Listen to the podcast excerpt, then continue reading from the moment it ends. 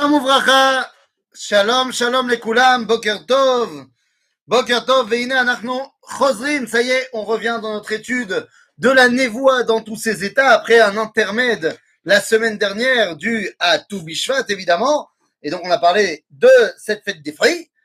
Alors j'aurais pu, j'aurais pu dire euh, non, ben aujourd'hui aussi on va pas parler de la névoie. J'aurais pu vous dire tiens on va parler de Messiba, de la fête des garçons, Parachat Yitro, euh, mais ne me considérant pas comme un Tunisien de, de souche, eh bien non, je me suis dit on va pas faire le cours là-dessus, d'autant plus que j'aurais été très mauvais à faire le cours là-dessus. J'ai encore des trous dans ma compréhension de ce que représente exactement la fête des garçons. Donc si un jour quelqu'un peut m'expliquer, eh bien je lui en serai très reconnaissant. Quoi qu'il en soit, nous, nous allons retourner dans notre étude du Tanakh, de la névoie dans tous ses états. Est-ce que quelqu'un peut me faire un signe comme quoi c'est bon et qu'on peut commencer? Euh, Donc je vais attendre quelques secondes pour voir si quelqu'un peut se manifester. Et ensuite, nous enchaînerons dans le livre de Melachim, Beth, au chapitre 17 et 18. Voilà, les chapitres qui vont nous intéresser aujourd'hui, c'est 17 et 18. Voilà, donc on va dire que j'ai attendu les, les, les 30 secondes syndicales. Et comme ça, on va pouvoir commencer. Yofi, j'ai reçu un pouce en l'air, donc allons-y. Yala. Alors, Boker Tov, les Koulam, ça y est, on revient à notre étude du Tanakh. Sefer Melachim Bet au chapitre 17. Alors, nous avons terminé, il y a deux semaines, sur, eh bien, l'un des événements les plus dramatiques au sein de la communauté juive, puisque on avait vu une guerre, une guerre entre Israël et Yehuda. Et ça, c'est absolument terrible. Une guerre entre Israël et Yehuda, deux frères qui se font la guerre. Ça a été l'épisode tragique. Nous allons, de cet épisode, arriver à ben, un épisode qui est encore pire. Un épisode qui est encore pire, et pour de là arriver à la Nechama, pour de là arriver à, quelque chose qui est quand même ben, un petit peu positif. Et vous allez voir de quoi on parle. Nous sommes dans le chapitre 17 du livre de Melachim Bet. C'est la fin de Mamlechet Israël. Ce chapitre voit la chute de Mamlechet Shomron. Et là, j'aimerais que les choses soient bien euh, mises en avant, juste avant qu'on commence à lire les versets. Rappelez-vous de petites secondes que depuis maintenant près de bah, 200 ans, à peu près, le royaume d'Israël est divisé en deux. Mamlechet Israël, l'état d'Israël au nord, Yehuda, l'état de Judée au sud. On est, nous, aujourd'hui, des juifs. Pendant 2000 ans, on s'est appelé Yehudim, juifs. Pour nous, la conscience collective qui a perduré pendant 2000 ans, c'est l'an prochain à Jérusalem. Alors, on parlait de Jérusalem, on parlait de Hebron, on parlait de Bethléem. Mais de manière générale, pendant 2000 ans, on n'a pas du tout mis l'accent sur la notion de Shomron, sur la notion de la Samarie. C'était pas vraiment la centralité de l'identité d'Israël. Nous étions des juifs, tout simplement parce que ceux qui ont tenu jusqu'à la fin de l'époque du premier Beth Amikdash, c'est Mamlechet Yehuda, et que après, eh bien, c'est ce concept-là qui est resté pendant l'époque du deuxième temple. Le pays s'appelait Yehuda, Provincia Judea sous, la domination des Romains, jusqu'à ce que ça devienne la Palestine, mais ça c'est encore une autre histoire. Ça veut dire que la notion Yehudi l'a emporté sur la, la notion israélie du Nord. Alors que lorsqu'on regarde dans le Tanakh, lorsqu'on regarde dans le Tanakh, depuis Piluga Mamlacha, depuis le schisme, et ce jusqu'à la chute de Shomron, c'est-à-dire pendant 200 ans, en termes de Tanakh, ça représente ben, le livre de Melachim, Aleph, Vebet, ça représente aussi, et il ne faudrait pas l'oublier, eh bien, le livre de Ishayahu, une grande partie, et ça représente également pratiquement tous les livres, je pratiquement, de ce qu'on appelle Tréhassar, des douze petits prophètes. En d'autres termes, le Tanar se concentre pendant les 200 années où il y a deux États, eh bien, le Tanar se concentre sur la partie nord, sur la partie Israël. Il est évident qu'entre Mamlechet Israël et Mamlechet Yehuda, la plus puissante, la plus grande, la plus développée, la plus au centre de, de, tout, c'est Mamlechet Israël. Bien évidemment. Les contacts internationaux, les, réalisations se font du côté de Mamlechet Israël. La prophétie, la prophétie se tourne beaucoup plus vers Mamlechet Israël que Mamlechet Yehuda. Tous les grands noms de la prophétie, que ce soit Eliyahu Navi, Elisha Navi. J'ai dit, à partir de Ishayahu, on va commencer à rentrer dans Yehuda. Irmiyahu, Yecheskel, il n'y a pas à en parler, puisqu'il n'y a plus de Mamlechet Shomron. Et pourtant, on parlera quand même d'eux. Mais quand on parle de Irmiyahu, de euh, Eliyahu Navi, Elisha Navi, Amot, quand on parle de euh, Yonah, quand on parle de Ovadia, tous ces prophètes sont des prophètes qui parlent Beshomron, dans l'état du Nord. Donc, il faut bien comprendre cela. La chute de Shomron représente une chute terrible dans notre identité. Puisque, comme on l'avait dit la semaine dernière, Shomron, c'est le côté économique, le côté de l'abondance matérielle, alors que Yerushalayim, c'est plus la dimension spirituelle. Comment faire perdurer une dimension spirituelle sans la dimension matérielle? Alors allons-y, maintenant dans le texte, chapitre Yud Zain. Alors il est très probable, on, va, on va avancer les parce qu'il s'agit de deux chapitres extrêmement importants. Il est possible qu'on ait besoin de deux cours pour bien bien les, les comprendre. On n'est pas pressé. בשנת 12 לאחז מלך יהודה, מלך הושע בן אלה בשומרון, על ישראל תשע שנים. הושע בן אלה est le dernier roi d'Israël, de Mamlechet Israël. Mais ce qui est très intéressant, c'est que Hoshea ben Ela, comment est-il considéré? Est-il un tzaddik ou est-il un rachat? Eh bien, regardez ce que la Torah nous dit. Il a régné pendant neuf ans. Vaya Sarah ben Hashem. On dit c'était un rachat. Rak lo malché Israël asher lefanav. Ah il n'était pas aussi pourri que les rois qui l'ont précédé. Mazotomeret, qu'est-ce que ça veut dire? Quelle a été la situation? Ben, C'est très simple. Oshea Ben Ela a pris une décision. Nous dira le Talmud dans le traité de Moed Katan que Oshea Ben Ela a fait une chose bien dans sa vie. Ah ouais, c'est quoi? Eh bien, il a tout simplement annulé les murs, les, les barrières qui empêchaient les Juifs d'Israël à aller en Mamlechet Yehuda. Il y avait vraiment euh, Gader Afrada. Il y avait un mur de séparation entre Israël et Yehuda qui avait été mis en place par Yerovam ben Nevat. Eh bien, on dit ici que Osher ben Ela, il a enlevé ces murs-là.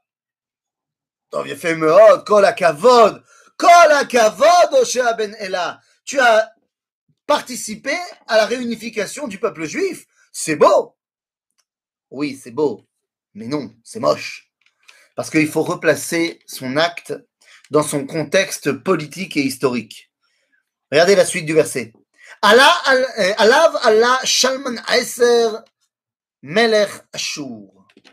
Comprenez-moi bien, à ce moment-là de l'histoire, nous sommes en l'an plus ou moins moins 730. D'accord? Plus ou moins moins 730, la destruction du royaume d'Israël sera en moins 721. Or là, on nous dit qu'il a régné pendant 9 ans, donc au début de son règne, on est en moins 730. Les deux grandes puissances du monde sont l'Égypte au sud et Ashur au nord, la Assyrie. Euh, l'équivalent de euh, le nord de la Syrie actuelle. Bekitsour, Shalman Esser, qui est roi assyrien, a une domination complète sur la région et va balayer l'influence égyptienne comme d'un fétu de paille. Les Égyptiens ne sont plus à ce moment-là véritablement une alternative. Vaï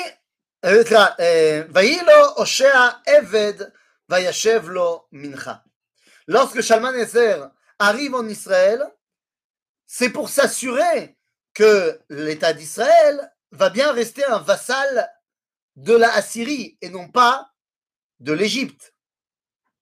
Oui, car il va falloir deux secondes se replacer dans le contexte. Le roi de Yehuda, à ce moment-là, on a dit, s'appelle Achaz. Achaz avait déjà, d'ores et déjà, accepté de ne, pas être avec l'Égypte, mais d'être avec Achour. En d'autres termes, la Judée, sous la domination de Achaz, est devenue un vassal de la Assyrie. Nous sommes des serviteurs de la Assyrie, une province de l'empire colonialiste assyrien. Oshia ben Ella, lorsqu'il accepte, il n'a pas le choix, que les choses soient bien claires, lorsque Shalman Esser arrive en, en Shomron, tu comprends bien que Oshia, il n'a pas du tout le choix de dire non. Donc Oshia, il dit, ok, nous aussi on est des Assyriens. Résultat des courses, eh bien quand on replace des choses dans le contexte, de dire, de dire que Oshia, il a annulé les murs, ses parents Yehuda et Israël, et on dit, voilà, quand la cavale. Mais en même temps, il n'y a plus de raison de séparer entre Yehuda et Israël. Parce qu'il n'y a plus de Yehuda et Israël. Il y a Ashur et Ashur. Donc c'est pas une grande métia que, c'est pas, c'est pas quelque chose d'énorme que Oshea Ben Ella va enlever ces séparations. De toute façon, nous ne sommes plus qu'un seul et grand serviteur de Ashur. וימצא מלך אשור בהושע קשר, אשר שלח מלכים אל סו מלך מצרים, ולא העלה מנחה למלך אשור כשנה בשנה, ויעצרהו מלך אשור, ויעצרהו בבית כלא. À un moment donné, dans l'histoire de Hoshea ben Ella, il a décidé de ne plus véritablement se comporter en tant que vassal Néhéman. en tant que vassal loyal. Qu'est-ce qu'un vassal doit faire? Il doit payer. Il doit payer. Il y a, la rançon par an euh, pour avoir la protection de Sa Majesté Shalmaneser. Seulement, on nous dit qu'à un moment donné, Makara, Makara, eh bien, Oshia Benella a eu des velléités de se rattacher à So. So, c'est le nom du roi égyptien. À ce moment-là, il n'y a pas de problème. Shalmaneser lui a rappelé qui était le patron. Et donc, il lui a dit, vas-y, on va te calmer tout de suite. Il a pris Oshéa et l'a amené en prison. Nounou, Bishnat ateshiit le Oshéa, lakad melech Ashur et Shomron, vayagel et Israël Ashura, vayeshev ota bachlat u bachor, nehar gozan, ve'are medai. Mais vous vous rendez compte de quoi on est en train de parler? La destruction de Shomeron est résumée ici en, deux versets. On nous a simplement dit, voilà, dans la neuvième année du règne de Cher Benella, eh bien, Shalmaneser, le roi de la Assyrie, l'a pris et bam bam, boum boum, terminé, yallah. Ah, c'est terrible. Qu'est-ce qui se passe ici? On n'en parle plus. C'est comme ça qu'on a balayé l'histoire d'Israël en inversé. ויקחתו בני ישראל להשם אלוהיהם המעלה אותם מארץ מצרים מתחת יד פרעה מלך מצרים ויראו אלוהים אחרים. Ici, Sefer Melachim vient nous expliquer lama, pourquoi Akadosh Baruch Hu a emmené une destruction aussi énorme, rapide sur Mamlechet Shomron. Chatou bene Israël. וילכו בחוקות הגויים אשר הוריש השם מפני בני ישראל ומלכי ארץ ומלכי ישראל סליחה אשר עשו ויכפרו בני ישראל דברים אשר לא כן על השם אלוהיהם ויבנו להם במות בכל עריהם ממגדל נוצרים עד עיר מבצר. On est en train de nous passer en revue les chutes de Ham Israël. Non seulement on est Ovde Avodazara, on a fait des bamotes un peu partout pour les, différentes idolâtries, on a pris toutes les eh, minagim des goïm. ויציבו להם מצבות ואשרים על כל גבעה גבוהה ותחת כל עץ רענן. On a mis un hôtel idolâtre dans chaque colline et sous chaque gros arbre. Oui, il faut savoir qu'à l'époque, chez les idolâtres, les, les endroits étaient porteurs de spiritualité. Lorsqu'il y avait des grands arbres très imposants, eh bien, en général, il y avait toujours un poulran, il y avait toujours un, un hôtel à, côté de ces grands arbres. Et pareil, pour une grande colline qui surplombe la vallée, eh bien, on pensait toujours que c'était l'endroit où se euh, trouvait la divinité. שם בכל הבמות, בכל במות כגויים אשר יגלה השם עשו דברים רעים להכעיס את השם ויעבדו הגילולים אשר עמד השם להם לא תעשו את הדבר הזה. זאת אומרת, on est en train de passer en revue toutes les perversions qu'on a eues. ויעד השם בישראל וביהודה ביד כל נביאי כל חוזה לאמור שובו מדרכיכם הרעים ושמרו מצוותיי וחוקותיי ככל התורה אשר ציוויתי את אבותיכם ואשר שלחתי עליכם ביד עבדיי הנביאים ולא שמעו ויגשו את ערבם כעורף אבותם אשר לא האמינו בהשם אלוהיהם ואם עשו את חוקה, את חוקות, את, את חוקה, את בריתו אשר כרת את אבותם ואת אדבותם אשר העיד בם וילכו אחרי ההבל ויבעלו ואחרי הגויים אשר סביבותם אשר ציווה השם אותם לבלתי עשות כהם. Nous dit la Torah que les choses soient bien claires. On a rejeté mitzvot Hashem, et pourtant, Dieu avait envoyé ses serviteurs, les prophètes. Ce verset, que l'Oshmatem Beyad Avadaya Nevi'im, va servir de base à un enseignement du Talmud. Un enseignement qui nous dit que Chacham Adif Minavi. Mazé Chacham Adif Minavi. Un sage est préférable à un prophète? Alors que les choses soient claires, il ne s'agit pas ici de la grandeur du personnage. Il est évident qu'un sage est beaucoup moins grand qu'un prophète. Un prophète, c'est un chou énorme, mais c'est beaucoup moins effectif un prophète. Les prophéties, les prophètes ont parlé, ont parlé, ont parlé, ont fait de la tochecha, on veut-tu en voilà. Ça n'a pas marché. Am Israël a continué à faire Avodazara. Chachamim sont beaucoup moins grands, mais ils nous ont mis en place un système pour que toute notre vie, dans les petites actions du quotidien, soit rattachée à Kadosh Baruch même si on n'y comprend pas grand-chose. En d'autres termes, Hachacham ou Matzliach, un Navi ou le Matzliach. Ah, alors si on dit ça, peut-être qu'il vaudrait mieux que la prophétie ne revienne pas. Si ça marche pas, alors pourquoi est-ce qu'on attend tellement le retour de la prophétie? Eh bien, d'abord, parce que le niveau de la vie, la madrigat chaim, lorsqu'on est avec la prophétie, c'est une vie où on est en contact avec Dieu. Et, ça, rien ne peut le remplacer et ne peut euh, rivaliser avec. D'un autre côté, la prophétie va revenir après qu'on ait eu 2000 ans de sagesse, qui fait que maintenant, on ne va pas tomber dans les mêmes euh, dérives que nos ancêtres. Donc, on attend vraiment le retour de la prophétie, Altidagou. Mais là, on nous dit, ויעזבו et kol mitzvot Hashem Elohem, ויעשו להם מסכה, שני עגלים ויעשו אשרה, וישתחוו לכל צבא השמיים, ויעבדו את הבעל. Bon, voilà, on nous, on nous rattache au premier problème de Mamlechet Shomron, Yerovam ben Nevat, qui crée ces deux, euh, ces deux veaux d'or.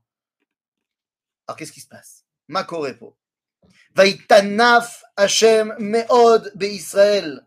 Vaisirem Meal Panav. Velon Nishar Rak Shevet Yehuda Levado. C'est-à-dire, Dieu nous dit, ça y est, j'en ai marre, je les ai dégagés de devant chez moi, En gros, je vais les exiler de la terre d'Israël, il ne restera plus que Yehuda. Et là, on se dit, bon, bah, qu'est-ce que je te dise Mais non Gam Yehuda lo shamar et mitzvot Hashem Elohem, וילכו בחוקות ישראל אשר עשו. וימאס השם בכל זרע ישראל, ויענם ויתנם ביד שושים עד אשר השליחם מפניו. כי קרא ישראל מעל בית דוד וימליכו את ירובעם בן נבט וידח ירובעם את ישראל מאחרי השם והחטיאם חטאה גדולה. וילכו בני ישראל בכל חטאות ירובעם אשר עשה לא סרו ממנה עד אשר הסיר אה, השם את ישראל מעל פניי מעל פניו סליחה כאשר דיבר ביד כל עבדיו הנביאים ויגל ישראל מעל אדמתו, אשורה עד היום הזה. Tout ce paragraphe Ce paragraphe vient justifier Galut Aseret Ashvatim. On dit même Yehuda est tombé, mais en fait ils sont tombés à cause d'Israël. Voilà la raison de l'exil.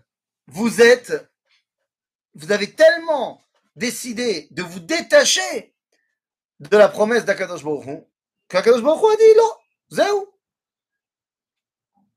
On a déjà eu un, cas comme ça similaire. Je vous rappelle que dans la paracha de Vayera, lorsque Akadosh Baruch a fait la promesse à Abraham de lui donner un fils pour hériter de la terre d'Israël, et eh bien juste après, il y a deux hommes qui s'appellent Avimelech ou Pichol Sar qui viennent voir Abraham pour lui demander de faire la paix avec eux. Et comment on fait la paix? Eh bien, de, il demande à Abraham de leur promettre qu'il ne conquérera pas leur territoire. Leur territoire, c'est le Gouche Et Abraham signe les accords de paix. Juste après, le verset qui suit. Juste après cela, nous avons le début de Parashat Akeda qui arrive. Le Rashbam nous explique, Rabbi, euh, euh, Shmuel ben, euh, ben Meir, le petit-fils de Rashi, le grand frère de Rabbi Tam, nous dit, ben oui, évidemment, Dieu a promis à Abraham de lui donner la terre d'Israël, c'est pour ça qu'il lui a donné un fils. Nous dit le Rashbam, Abraham, en renonçant à une partie de la terre d'Israël, Dieu lui dit, ben, je t'ai donné un fils pour qu'il hérite de la terre, tu veux pas de la terre, rends-moi le fils. Et d'où la Akedat Yitzhak.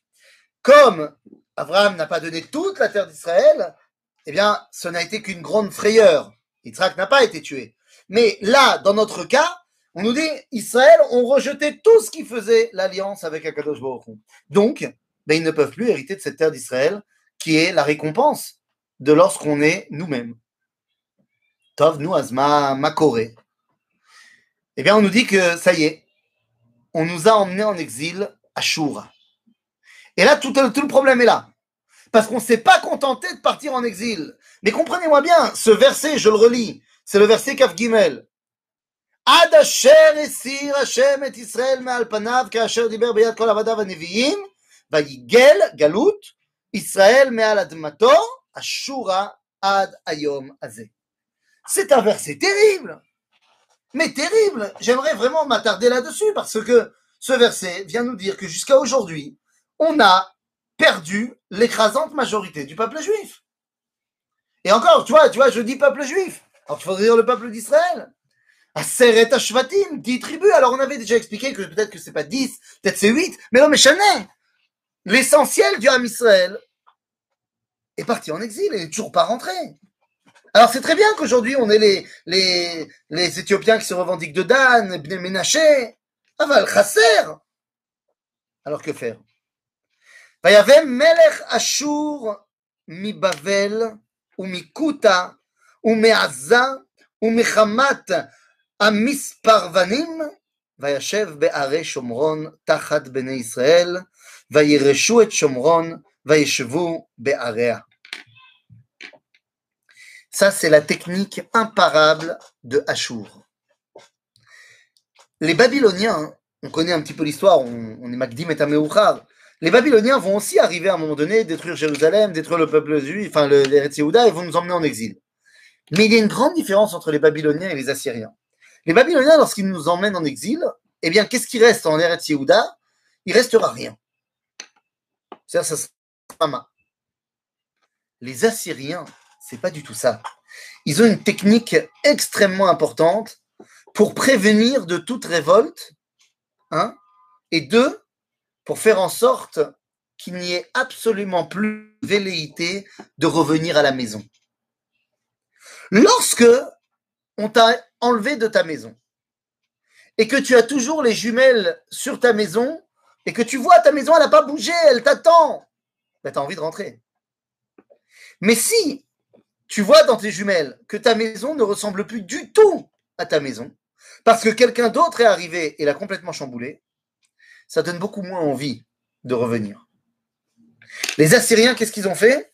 Ils ont conquis plein de, peuples. Et à chaque fois qu'ils conquièrent des peuples, ils font un transfert. Les Bnei Israël de Shomron, ils les, emmènent en exil en Assyrie, et de là-bas, ils vont les relocaliser ailleurs. Et en attendant, en Eretz Israël, eh bien, ils vont mettre des populations qui venaient de Babylone. En l'occurrence, ces populations qui venaient de Babylone, qui vont s'installer en Eretz Israël, comment est-ce qu'on les appelle? On les appelle, eh bien, ici, on nous dit, on nous dit, c'est des gens qui venaient de Babel, de Kout, de manière générale, de Haza. Haza, à ce moment-là, c'est qui? Ezra, qu'est-ce que j'ai raconté? Haza, autant pour moi, oulala. Quand j'ai dit Haza, je me suis dit, mais c'est bizarre, ça ne correspond pas. Non, mais Ava, c'est ça. Tous ces peuples-là qui viennent de la région de Babylone, eh bien, le terme générique, parce que semble-t-il c'était la population la plus importante en, en c'était les Koutim. Donc, dans le Talmud, on va parler beaucoup de Kouti, Akouti, Akouti. Mais plus généralement, ces peuples-là qui vont habiter maintenant dans le Shomron, comment, non seulement le Talmud, mais la tradition d'Israël et eux vont s'appeler? Ils vont s'appeler les Shomronim, les Samaritains. C'est de là que vient la notion de Samaritain. En anthropologie, combien de temps met une identité humaine à se sentir chez lui dans un nouvel endroit? Eh bien, au niveau anthropologique, complètement le nouvel endroit où il est. La première génération de ceux qui sont partis ne sont que Gaagouim pour l'endroit où ils étaient avant. La deuxième génération sont les gens qui veulent faire leurs preuves, qui veulent montrer qu'ils ne sont pas comme leurs parents, mais ils sont toujours ramenés à leur condition de fils d'eux. La troisième génération s'intègre beaucoup plus, on ne les ramène plus à leur identité d'avant, mais eux recherchent un petit peu de nostalgie. La quatrième génération, Zéou. Ils sont complètement intégrés, ils pensent et vivent au rythme de l'endroit dans lequel ils sont nés depuis maintenant quatre générations. Les amis, je pense que nous le voyons chez nous. En Malaasot. Moi, je me considère comme étant donc la, euh, comment dire, la génération de celui qui est parti de France. Je suis la génération du Olé Hadash. Éphéméode. Mais en Malaasot. Alors, Mazéani, Kouliga, Goui. Non, j'essaie de travailler sur ça. Mais regardez, le cours, il est en français. Et puis, lorsque euh, je me fais une petite soirée euh, raclette, n'est-ce pas, ça ah, C'est la France. Lorsqu'on va s'acheter un petit cidre, lorsqu'on va aller dans la macolette des Français, c'est la France. La génération qui suit, mes enfants, Israélim. Dans ma synagogue, qui a été construite avant que j'en devienne le rabbin, par des gens qui eh, avaient toute l'ambiance de, ce qu'ils ont connu à Paris et en France, et voulaient recréer cela. C'était une ambiance très communautaire, très sympathique, très conviviale, à majorité francophone. Les enfants de ces gens-là ont refusé de venir dans cette synagogue quand ils ont grandi. Parce qu'ils ont dit non, c'est chez les Français ça. Nous, on n'est plus des Français. Mais les enfants de ces enfants vont commencer à dire mais attendez, c'est quand même sympa, c'est quand même sympa de revenir. Ah, d'aller en vacances en France, sur papier mamie, machin. Mais la quatrième génération, c'est terminé. En d'autres termes, la technique de Ashur, elle est fantastique. Parce qu'elle va permettre à faire en sorte que ceux qui habitent maintenant dans le Shomron, ils se sentent balabait. Et donc, un juif qui, un Israël, qui maintenant déciderait de se révolter, tu veux qu'il se révolte où? Là-bas, à Babylone, mais il n'est pas chez lui. Et lorsqu'il se sentira chez lui au bout de quatre générations, il ne voudra pas se révolter parce qu'il voudra rester à Babylone. Mais c'est exactement ce qui va se passer lorsqu'on aura Shiva Tzion. Dans le livre de Haggai, les gens restent à Babylone. Bien sûr Il en va de même dans l'autre sens. Les gens qui sont ici, ils veulent rester ici. Ils ne sont pas juifs. Azmakoré. שבטם שם לא יראו את השם, וישלח השם בהם את האריות, ויהיו ההורגים בהם. Là, on nous raconte un truc très intéressant, que c'est Shomronim, donc c'est Goïm, qui sont venus ici au début, Lo Yereim et Hashem. Lo, Lo Yereim et Hashem. Bah, tu m'étonnes. Ils sont venus avec toutes leurs croyances, toute leur avodazara. Kadosh Baruch il n'aime pas quand on fait la Avodazara Beret Israël. Lo Gam Bagoim. Et là, c'est intéressant. Il faudrait quand même se rappeler.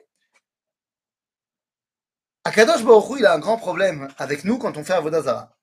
Mais nulle part dans le Tanakh, on peut voir que Akadosh Baruch a un problème avec les Goïm qu'ils font la Avodazara dans leur pays Quand ils font la Avodazara en Israël, Zelo Donc là, on nous dit, donc Dieu leur a envoyé les lions. Et ils se sont fait bouffer par des lions. Bon, bah alors qu'est-ce qu'on fait ויאמרו למלך אשור לאמור הגויים אשר הגלית ותושב בערי שומרון לא ידעו את משפט אלוהי הארץ ושלח בם את האריות והנה ממיתים אותם כאשר אינם יודעים את משפט אלוהי הארץ. Tout le monde est conscient que chaque territoire a sa spiritualité, a sa divinité qui domine ce territoire. Et donc, évidemment, nous on sait que c'est Ribbon Shalom, mais pour les Goïm, Ovdei Avodazara, ils se disent, ben c'est parce qu'on a dû froisser le Dieu de cette terre-là. On est venu avec nos dieux à nous. Hein. Il n'est pas content, le Dieu de cette terre-là. Donc que faire? Tsarir, la sot et mishpat mais on ne connaît pas. Ah, oui, c'est vrai, c'est vrai, on ne connaît pas. Alors qu'est-ce qu'on peut faire? ויצב מלך אשור לאמור, הוליכו שמה אחד מהכהנים אשר הגליתם משם, וילכו וישבו שם, ויורם את משפט אלוהי הארץ.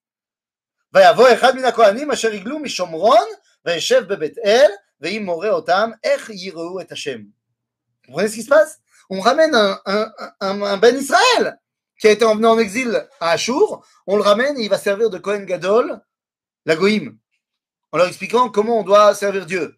Ça m'en rappelez-vous Am Israël, en Eretz Israël, Bemamlechet Israël, c'est là, Bidyuk Tzadikim.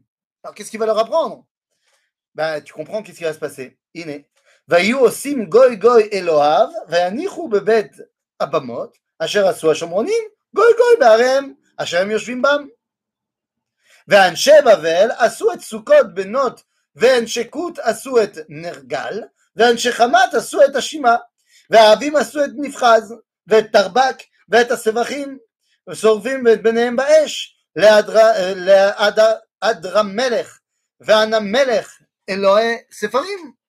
ויהיו יראים את השם, ויעשו להם מקצותם, כהני במות, ויהיו עושים להם בבית הבמות. את השם היו יראים, ואת אלוהיהם היו עובדים, כמשפט הגויים אשר הגלו אותם משם. Comprenez ce qui se passe? On met en place une nouvelle religion.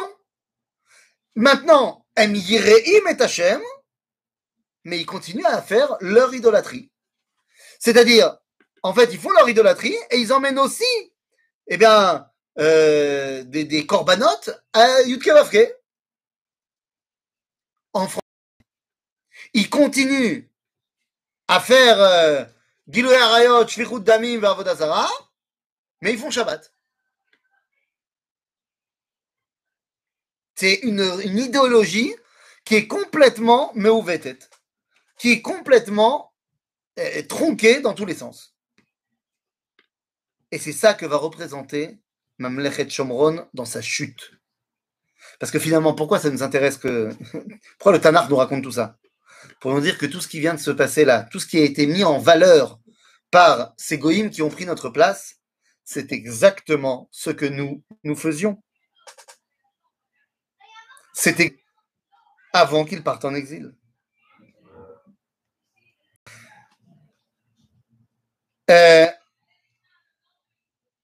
עד היום הזה הם עושים כמשפטים הראשונים אינם יראים את השם ואינם עושים כחוקותם ומשמתם וכתורת וכמצווה אשר ציווה השם את בני יעקב אשר שם שמו, אשר שם שמו סליחה ישראל ויכרות השם איתם ברית, ויצווהם לאמור, לא תראו אלוהים אחרים, ולא תשתחוו להם, ולא תעבדום, ולא תזבחו להם, כי את השם אשר העלה אתכם מארץ מצרים, בכוח גדול בזרוע נטויה, אותו תיראו, ולא תשתחוו, ולא תזבחו.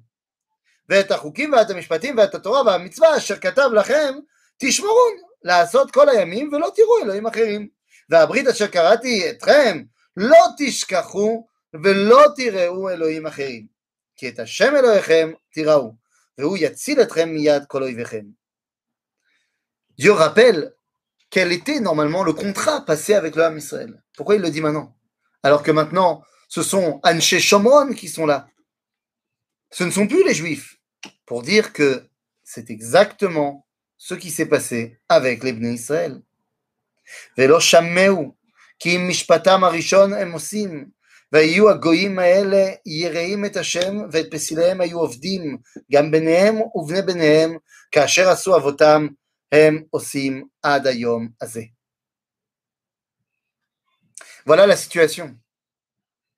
Voilà la situation terrible de l'après-destruction de Mamlechet Shomron. En Israël, Goïm, d'ailleurs d'après la halakha, les Shomronim, à un moment donné, donc on a dit, ils se sont euh, convertis, où? On les appelle dans le Talmud Guéré Arayot, les convertis des lions. En fait, ils s'en fichent de la Torah, mais ils ont juste peur de Eloé Haaretz. Voilà la destruction de Shomron. Il n'y a plus de Shomron. Terminé Shomron. À ce moment-là, hein, qu'est-ce qui se passe en Eretz Yehuda? Khurban Shomron, c'est en moins 721. Mais comme vous le savez, le Tanakh n'est pas un livre chronologique. Et donc, lorsqu'on ouvre le chapitre 18, eh bien, en fait, on revient en arrière. Eh oui, ça ne va pas nous aider à comprendre. Mais on revient en arrière. Pour nous dire quoi? Ben, Pour nous expliquer comment est la situation dans le royaume du Sud au moment où Oshea ben Ela a accepté la domination assyrienne. On a dit, Achaz, qui était le roi de Judée, avait déjà accepté la domination assyrienne depuis longtemps. Mais là, qu'est-ce qui se passe? Eh bien, il y a un changement de gouvernement à Jérusalem. ben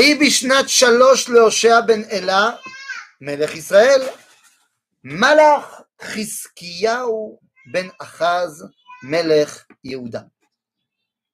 Bam Iné, melech que les choses soient claires. Quand on parle Chizkiyahu Amalek, tout de suite on entend dos, religieux.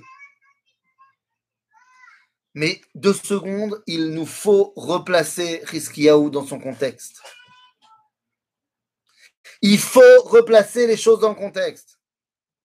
Chizkiyahu, dans quelle vie il grandit? Il est le fils de Achaz Melech Yehuda, il est le prince de la Judée. Beseider, c'est qui son oncle? Son oncle n'est autre que. Nous? Euh, C'est là, pas son oncle. Son cousin. Son cousin, autant pour moi. Son cousin n'est autre que le fils de son oncle. Oui, jusque-là, tout va bien. Oui, mais son oncle, c'est le frère de son père. Ah oui, c'est bien. Et alors, où tu vas en venir? Je vais en venir que Achaz, il a un frère qui s'appelle Amotz. Ça commence à monter? Achaz, son frère s'appelle Amotz. Et Amotz, il a un fils qui s'appelle